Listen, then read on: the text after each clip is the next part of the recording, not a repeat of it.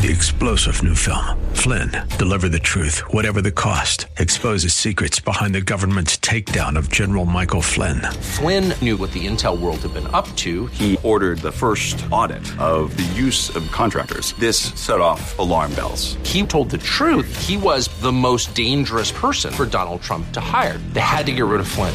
Flynn, deliver the truth, whatever the cost. Available now. Watch it today. Go to salemnow.com. Salemnow.com. Welcome to the Seth Leibsohn Show. I'm John Hinderaker from Powerline, filling in for Seth today. Before the break, last two segments of the of the first hour, we were talking with uh, economist Mark Perry, who has filed more than 400 civil rights complaints based on Title VI and Title IX, uh, alleging race and sex discrimination against American colleges and universities. It's a it's a systemic problem. And and Mark, one of the one of the curious things about this, I think, is that the the original premise for for having all these special programs, special opportunities, special scholarships, etc., for women was that women supposedly were were a marginalized or underrepresented group. And one of the ironies is that's not true at all anymore. Fact is, women dominate higher education been one of the most remarkable uh, ed- education success stories in American history is the rise of American women in higher education. And so Title IX was passed in 1972 because the original Civil Rights Act of 1964 didn't include sex as a protected class. It was race, color, national origin. So in 1972, the feminists were organized and they passed Title IX and back then it was about 60% men in college versus 40% women. So at that time, women were clearly underrepresented and were a minority. But within about six or seven years, or towards the end of the 70s, women outnumbered men in enrollment in higher education. And then by the early 80s, women outnumbered men for degrees at all levels, or at least at the associate level, the, bachelor's level, and the master's level and then about 12 years ago they started outnumbering men for doctoral degrees. So and now today it's about you know 59% women um, uh, or women get about 59% share of college degrees which means 144 women are earning college degrees for every 100 degrees that men are earning today. So it's a clear gender imbalance. So you're right. So it's kind of this disconnect where it's almost as if we're back in the 1940s or 1950s as, as if women we're facing barriers and obstacles and even, you know, direct discrimination in terms of trying to be successful in higher education when it's exactly the opposite. Now, men have actually been an underrepresented minority in America's higher education for 40 years now, since the early 1980s. And so now, I mean, it's, it's, usually it's the underrepresented minor- minorities that are the ones that are, um, you know, eligible for a greater share of campus resources because they're in the minority. Now it's still it's a, again this disconnect because women are the clear uh, majority of college students, and yet they continue to get all of the uh, disproportionate share of campus resources in terms of special mentoring programs, women's centers, women's scholarships, women fellowships. And so again, it's not justified anymore. Women are, you know, it's unnecessary anymore to provide women with a, you know, this favoritism given the fact that they have been so successful in higher education and now have become way more successful than men. And so again, it's like as if it's not only illegal for women to get this disproportionate share of campus resources, but it doesn't make sense. It's unnecessary based on the fact that women are just so highly successful in higher education today. So, Mark, you filed hundreds of these complaints against against colleges and universities. How do they generally respond? I'm, I'm, curious about this. I mean, do they hate you? Do they lash out at you? Do they do they deny the truth? Uh, do, you know, try to deny the facts? They're not really discriminating, or are they surprised? Like I thought discrimination was okay as long as we're doing it in favor of certain groups. Well, what kind of responses do you get? Yeah, well, it's interesting, John, because in the beginning I thought, okay, I'm going to start this kind of civil rights advocacy. I'll just go directly to the school, which is how I started when I was at University of Michigan. I went directly to the school and to their Title IX office and said, "Hey, I'm aware of these programs. There was some female um, faculty award programs that I wasn't eligible for, And so I complained about it, and they changed them, and then now those have been converted. They're open to all faculty. And so then in the beginning, back in like 2018, I would start approaching the Title IX office of a university and say, hey, I'm aware of these violations, um, and I'd like to see if you would correct these. And most of the time, they would just ignore me because, as an unaffiliated person with the university, you're not a student, you're not a parent, you're not a faculty, you're not staff, you're not an alumni, and they have no obligation to even respond to a co- external complaint. So then I realized, well, I better just start going right to the you know Office for Civil Rights because the Office for Civil Rights is obligated to respond to Title IX and Title VI complaints. So then when I filed a complaint, and then once they open it for an investigation, then they send a letter to the president of the university. So it goes all the way to the top because it's very serious for a university to violate federal civil rights laws. So the president of the university gets notified that they are under investigation. I usually, um, I mean, I always disclose my name or on the consent form. I say it's okay. So I believe that the universities generally know who I am, but I never really deal with them directly.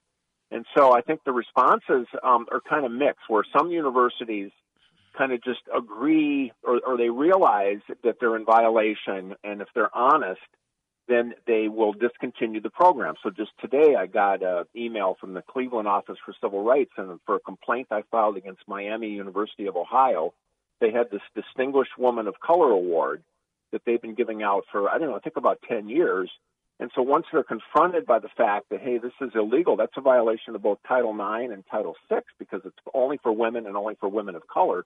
So then they just agreed to terminate the program. So I think if the university is honest and they will then, you know, realize they have an obligation to enforce Title IX and Title VI, then maybe about half the time they'll just say, okay, we're going to just discontinue this program.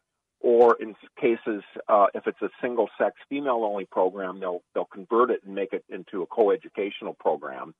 I think in other cases, universities kind of fight for as long as possible and they'll just try to make some minor changes so it'll still really be you know the women's um, STEM program or the women's engineering mentoring program, but they'll kind of still call it with the name women in the title of the program, but then they'll kind of pretend that you know even though this program is focused on women, it's really open to all students regardless of gender. So then I think that's a dishonest way to pretend that they're going to be open to all genders when they're really going to continue as a girl only or female only program. So it's kind of a mixed bag of agreeing that they're in violation and making a legitimate, honest correction, but then these, about half the universities will make just very, very, very minor corrections and continue with business as usual, usually being enabled by an Office for Civil Rights that has their thumb on the scale in favor of the colleges and universities by allowing them to continue to violate federal civil rights laws if they just make some minor cosmetic changes that they don't change the name of the program.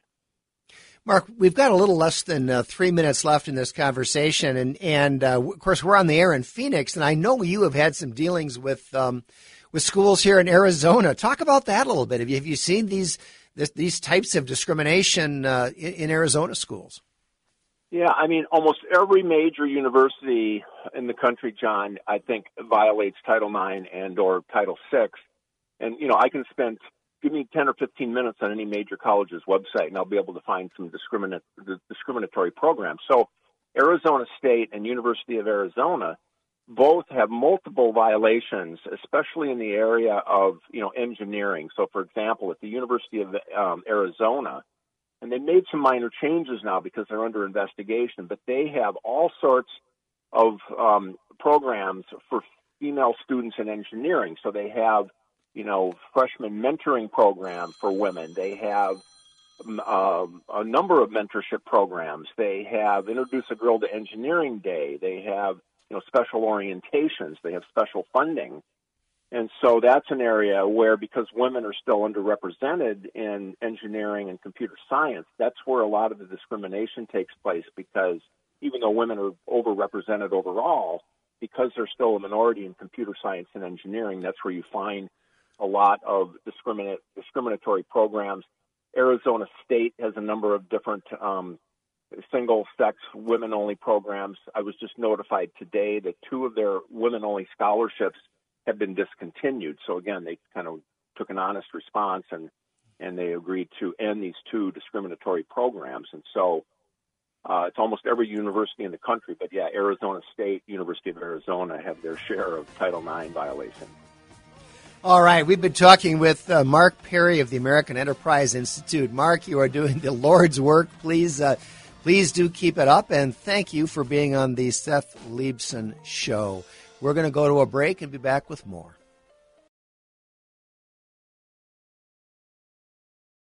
Welcome back. I'm John Hinderaker from Powerline, filling in for Seth this afternoon. And in this segment, I'd like to return to a topic that we talked about earlier in the program, and, and that is the Canadian truckers' uh, revolt. And if you want to tell us what you think about the Canadian uh, trucker protest, that of course has grown into something even far beyond that, uh, give us a call. The number is 602 508 0960. 602 508 0960. And there's another aspect of this whole situation that, that you and I didn't talk about in, in the earlier segments, but which is also really interesting along with everything else going on here. And that is that uh, a number of, of supporters of these protesters, these demonstrators, set up a GoFundMe account to help support them because they can't stay in Ottawa indefinitely without without having food and other kinds of supplies, gasoline, you know, whatever it might be. And and so their supporters had raised uh, somewhere somewhere in excess of eight million uh, dollars, eight million U.S. dollars uh, to support the uh, the trucker anti-mandate protest and and GoFundMe all of a sudden terminated that fundraising effort, alleging that uh, it was supporting violence. Which, Bill, I don't know of any basis for that claim on the part of GoFundMe. Do you? No, uh, we've we've seen GoFundMe do this before to the point that it, it made me ask. Uh, they can they raised eight million. What took them so long? You figured they'd shut that down, you know, before they reached one million. Yeah, the only violence I know of in Ottawa, in Ottawa is that some guy who was opposed to the trucker protest ran his Jeep into a group of demonstrators, uh, injuring four of them, and then drove away at a high speed. Later, he got caught and arrested, but that was the vehicular attack on the the uh, pro trucker uh, demonstrators. That's the only violence that, that I know of that's happened in, in, in Ottawa. But we've seen this time after time after time. I mean, these tech oligarchs doesn't matter if you're talking about about Jack Dorsey at Twitter or Mark Zuckerberg at, at Facebook or whatever they're calling it these days, or or the folks at uh, at Google or the folks at Apple or here, in this case the people at uh, GoFundMe, which is which is run, I believe, by a former McKinsey consulting group executive.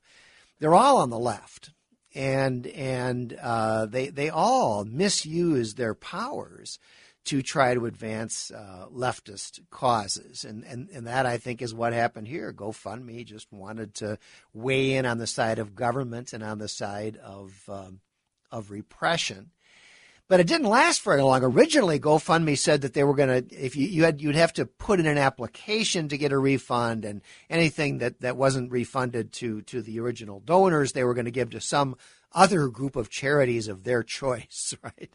And, and, it's kind of amazing. It's kind of like we were talking before the break with Mark Perry. These colleges and universities that engage in blatant race discrimination, I just blatant uh, blatant sex discrimination. And then when they're caught, it's like, oh, what do you mean? There's something wrong with that? And, and, you know, that's what we're seeing from GoFundMe. Apparently, it came as a surprise to them that they can't just misappropriate these funds and give them to somebody else. Uh, that would have been, I think, a, a, criminal conversion of, of the donor's property, uh, simple theft, you know, whatever, whatever, however it would be described under the relevant state's law. And and Ron DeSantis, the great great governor of of Florida, did did a tweet in which he said, "Look, this is theft. I'm going to tell the Attorney General of of, of Florida to investigate GoFundMe for misappropriating these funds." And uh, and Elon Musk weighed in too, uh, saying this is this is ridiculous. And so GoFundMe quickly uh, changed course, and they said, "Oh, never mind. We're not going to give the money to some other charity. Uh, we are going to automatically refund it to the people who um, who actually contributed to the uh, to the trucker protest. So those folks are all getting their money back. In the meantime, the uh, the truckers have found um, another uh, another uh, platform that's kind of like GoFundMe, and it's called. Bill, do you remember what it's called? It's called Give, Send, Go, or something like that. Oh, I haven't heard of that one. It, it's just good to know there's a conservative or at least a non-left alternative to GoFundMe. Yeah, I don't know if it's conservative. I, I think it may actually be Christian in orientation, although I'm not certain about that. I got a bunch of notes here, and I'm fumbling around. I don't see it, but I think it's called Go, uh, Give, Send, Go. Maybe Give, Send, Go. In any event, they've they've already got uh, four or five million dollars worth of support on uh, on that platform. And Bill, I don't know what you think about this, but it seems to me that we've gotten to the point where we conservatives or we non-leftists just don't have any choice but to be selective about about tech platforms that we support. So yeah. I don't think we should support GoFundMe, even if it's for a you know a cancer victim or something. You know what I mean? Even if it's not for something that they would censor, I, I think we should avoid them. I think we should avoid Twitter. I think we should avoid Facebook. You know, Facebook spent hundreds of millions of dollars in the 2020 election, as I'm sure our listeners know, to implant left wing activists in the electoral systems of a number of swing states so that they've got left wing activists actually running the election. I mean, it's unbelievable. It's like if you it's like if you hired the referees for the Super Bowl, put them on your payroll and and I don't know how how we can react to that other than by boycotting, by just avoiding these these companies that have declared themselves to be companies of the left. What do you think, Bill? Do we have any choice? It's it's tough. That I, I'm a big fan of not using these companies as you are, John. But boy, an example I use is if you want to buy a computer and both Microsoft and Apple are on the left, what do you do? Sometimes it's unavoidable, but yeah, the, to the to the best that we can avoid them, I I'd love to do so.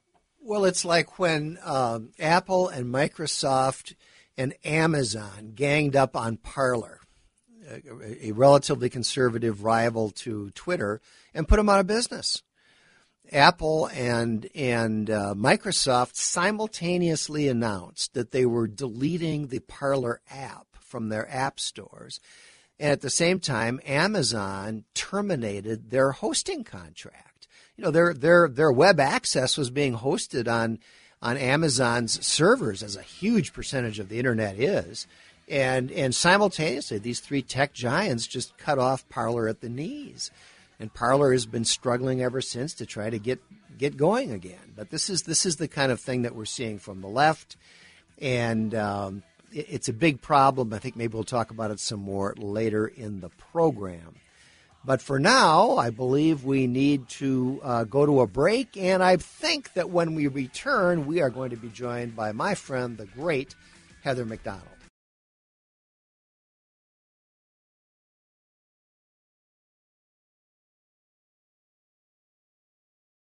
Welcome back to the program. I'm John Hinderaker, filling in for Seth today. And we are delighted to be joined now by Heather Mac Donald. Heather, thank you so much for being on the program. Thank you so much for having me on, John. I love talking to you.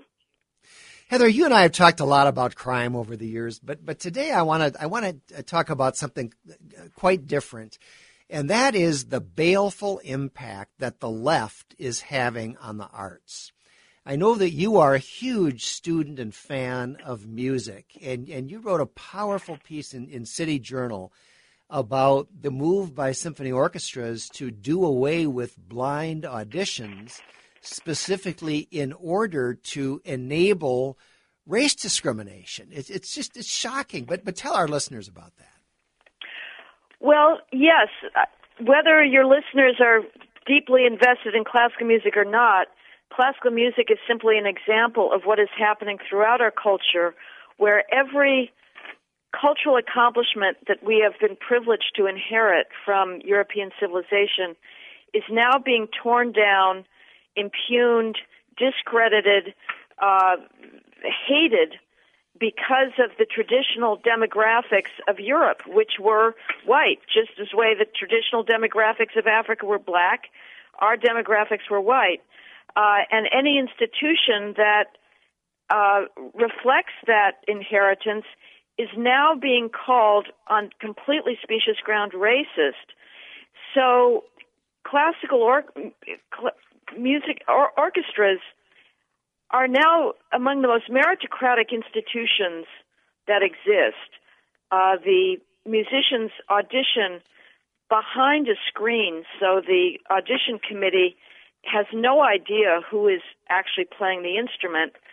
Uh, and the fact of the matter is that the orchestras are these days predominated by Asians. I was just at a concert of the New York Philharmonic, and virtually the entire first violin section uh, was was probably all Asian females. It was extraordinary because there are not a proportional number of blacks in orchestras for various historical and cultural reasons. The call now is to remove the screen so that orchestras can hire not on the basis of musical accomplishment, but on the basis of race. And that is a betrayal of musical excellence. It is going to destroy the caliber of orchestras. Not that there aren't lots of competitively qualified black musicians, but they may not be enough to reach a 13% quota. Uh, and the real problem with all of this, and, and the same attack is going on against the music itself. Uh, young people are taught to think of Bach and Mozart and Haydn and Beethoven and Schumann and Chopin and Brahms not as geniuses who expanded our understanding of human expression and human pathos and human longing and the capacity to reach the sublime through music, they're being taught to think of them not with gratitude, but rather to look down upon these greats as simply white males.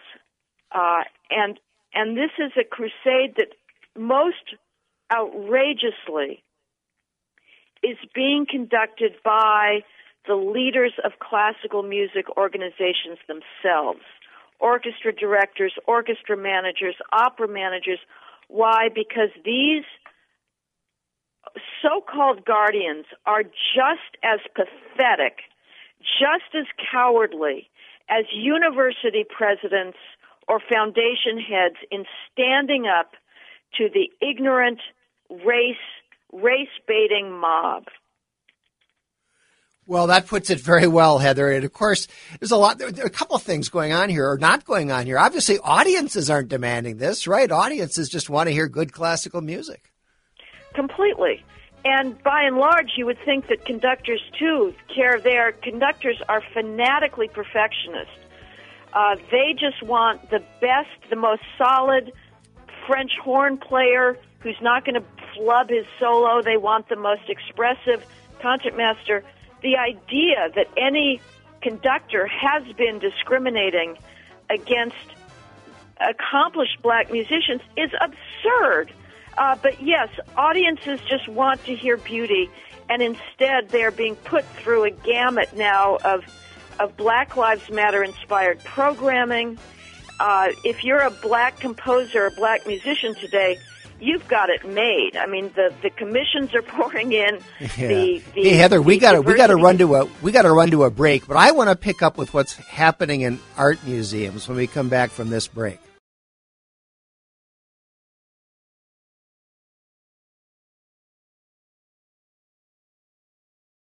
We are back and we are talking with Heather Mac Donald.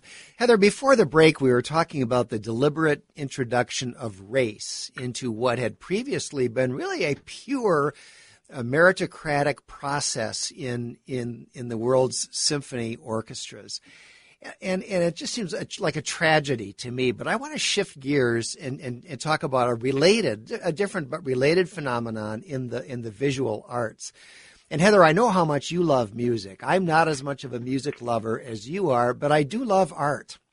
And so this piece that this brand new piece that you've got at City Journal, The Guardians in Retreat, about what's happening, taking you off from the docent program at the uh, at the Chicago Art Institute, um, I, I, found really pro- uh, powerful. Let's start by just describing to our to our listeners what, what's going on there with the docent program. Well, uh, Chicago's docents have been a key to art education for decades now. Uh, you know, they've they've educated generations of children about art, about art from across the world, uh, and they were celebrated by the management of the Chicago uh, Institute of Art Institute of Chicago until quite recently, 2012.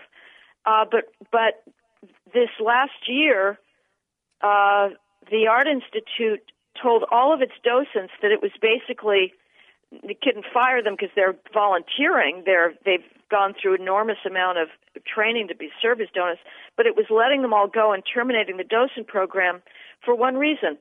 Uh, the docents were overwhelmingly white, uh, and and this is what's happening, John, in every institution. If you want a simple key to what's happening to Western civilization, anything white is coming down. It is all coming down. Uh, and the left wing head of the Art Institute has decided that having white docents is inimical with the Institute's new mission to be anti racist. So it is it is going to now have a very small cadre of paid art in, uh, educators, uh, rather than a hundred to serve the massive need. It's going to have about six because it's going to have to pay them salaries and benefits but this is hoping that it will be able to get black docents in there that uh, paid paid docents. We'll see about that. Uh, but the woman who administered the coup de grace of these docents is just your classic diversity hire, brought in not out of any art knowledge, but because of her commitment to anti-racist pedagogy. So, you know, if you've been to the Art Institute You've seen its unparalleled collection. I'm a particular fan of its 18th century Rococo pastel portraits, but it's got a fantastic Egyptian, uh, Greek antiquities collection, and Asian art, an early collector of Japanese art, fine art. All this is now going to be presented under the pall of unacceptable whiteness. And so they have currently, or they have had, uh, something like a hundred docents, volunteers. These are basically the people who give tours, right, and explain the right. art to visitors. Right. And they've but they've been unpaid volunteers, but they've been very well trained. They go through a rigorous, rigorous training in, in art. And so now they're going to be replaced with six paid but part-time employees who are going to be trained in anti-racism, which uh, is, is just is just shocking to me. Well, it's it's happening everywhere. You know, art history departments. Yale University had a famous and beloved uh, introductory two two part sequence on the history of Western art. I had the privilege of taking it under this famed art historian Vincent Car- Scully, who was about as charismatic as a teacher you could ever hope. And Yale University decided to cancel the sequence because it had too much of an emphasis on on Western art, but that was its very purpose. You know, it's not as if Yale doesn't offer a lot of art history courses on Africa, on India, on China, on on on South American art, but but anything now that is associated with the Western European tradition has to justify itself. I've got a piece coming out on the Metropolitan Museum of Art. Uh, it subjects its Dutch masters, that is Vermeer, Rembrandt, Frans Hals, to deconstructive wall texts complaining about the fact that there are white males, they're not dealing enough with slavery and colonialism in their paintings, uh, teaching teaching viewers. It complains that still lives don't deal with colonialism. Well, a still life is a is not a portrait of human beings. It's a portrait of things that that the artist sees as beautiful. Uh, and yet, here's the Met teaching viewers to say, "Oh, shame on you! uh, you know, Hals for not not giving us a woke view of reality. In the meantime, it's got to show up on African art. None of these deconstructive gestures are being made. The African art is being treated with kid gloves, with infinite curatorial respect, at the same time that European art is being treated as something shameful because it does not explicitly deal with Black Lives Matter themes. And of course, the situation here is essentially the same as it is with regard to music. The European tradition, which is the American tradition, or the vast bulk of the, the American tradition, um, d- developed in places where, where the people who lived there were overwhelmingly white. You know, right. so we're talking about you know French painters and British painters, Italian painters and Spanish and German painters, and yes, yes, they were overwhelmingly white, just like painters in, in Japan or or in or in China were overwhelmingly Asian, and artists in in Africa were overwhelmingly black. And but what's wrong with that, Heather? I mean, why, why, why this mania to denigrate our own tradition? The hatred of, of white Western elites for its past is unprecedented, and to answer that question is a very difficult task. I think it's very bound up with our contemporary challenges and discomfort with uh, the continuing racial skills gap, the crime gap, and all of that now is being projected onto our tradition rather than looking at the problems of inner city culture head on and saying, you know, racial disparities today are not due to American racism. Yes, America was a appallingly racist country for much of its history, much later than many conservatives even want to acknowledge. I agree that with that. You know, 1960s and 70s, we were still treating blacks with just cruelty and contempt. But the world has changed. Now to be black is to be privileged. You want to, if your son, if you want to get your son into Harvard, hope he's black because if he's a straight white male, forget about it. Um, so we're not wanting to deal with the fact that contemporary racial disparities are based on really a pathological inner city culture that glorifies law breaking, that looks down on academic accomplishments, acting white. And instead of dealing with that, we're involved in this self flagellation about phantom racism, and we are turning on our cultural inheritance as a way to somehow make reparations. All we're going to end up doing is immiserating children's imaginations, depriving them of, of just pride, and, and destroying a civilization. Heather, can you hang on through a real short break here for just a couple more minutes? Sure, would love to. Thanks. We'll be right back.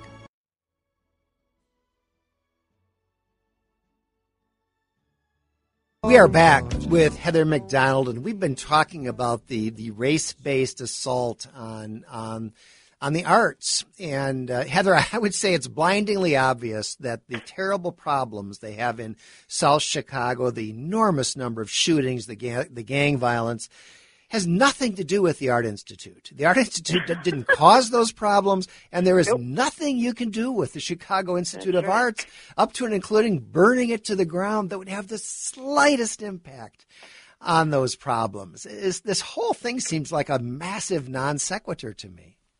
Well, John, you're absolutely right to point this out, and it's it's a non sequitur, and it's also just an act of grandiose narcissism.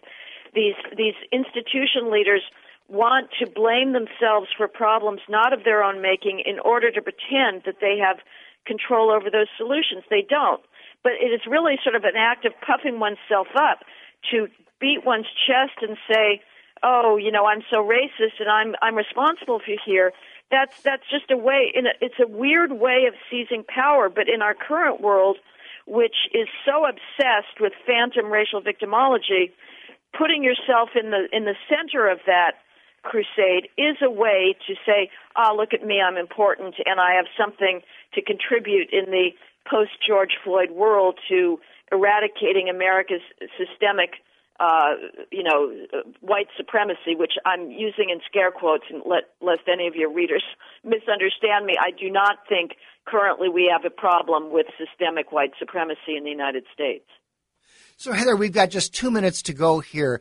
What can we do about this? I mean, people who actually go to art museums, people like me, for example, the last thing they want is to have art museums turned into, you know, monuments to George Floyd. And it's the same with people who love classical music. What, what can those of us who care about the arts do to fight back?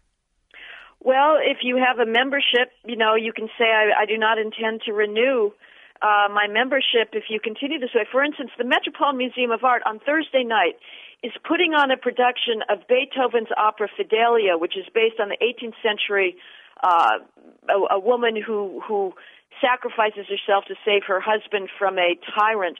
It's rewritten the opera to be about Black Lives Matter and the oppression of American blacks by the police. What does this have to do with the Metropolitan Museum of Art? Nothing. But there's going to be discussion afterwards about black oppression in the American criminal justice system. If you're a member of the Metropolitan Museum, write the museum and say, What are you doing with my membership dollars? I expect you to curate the legacy of world civilization, to make it available, to explain it, to teach young people why they should be down on their knees in gratitude, not to teach them to hate, which is what these gestures are doing. And and when you hear you know people talk about racism or call you a racist for speaking the truth, don't cave.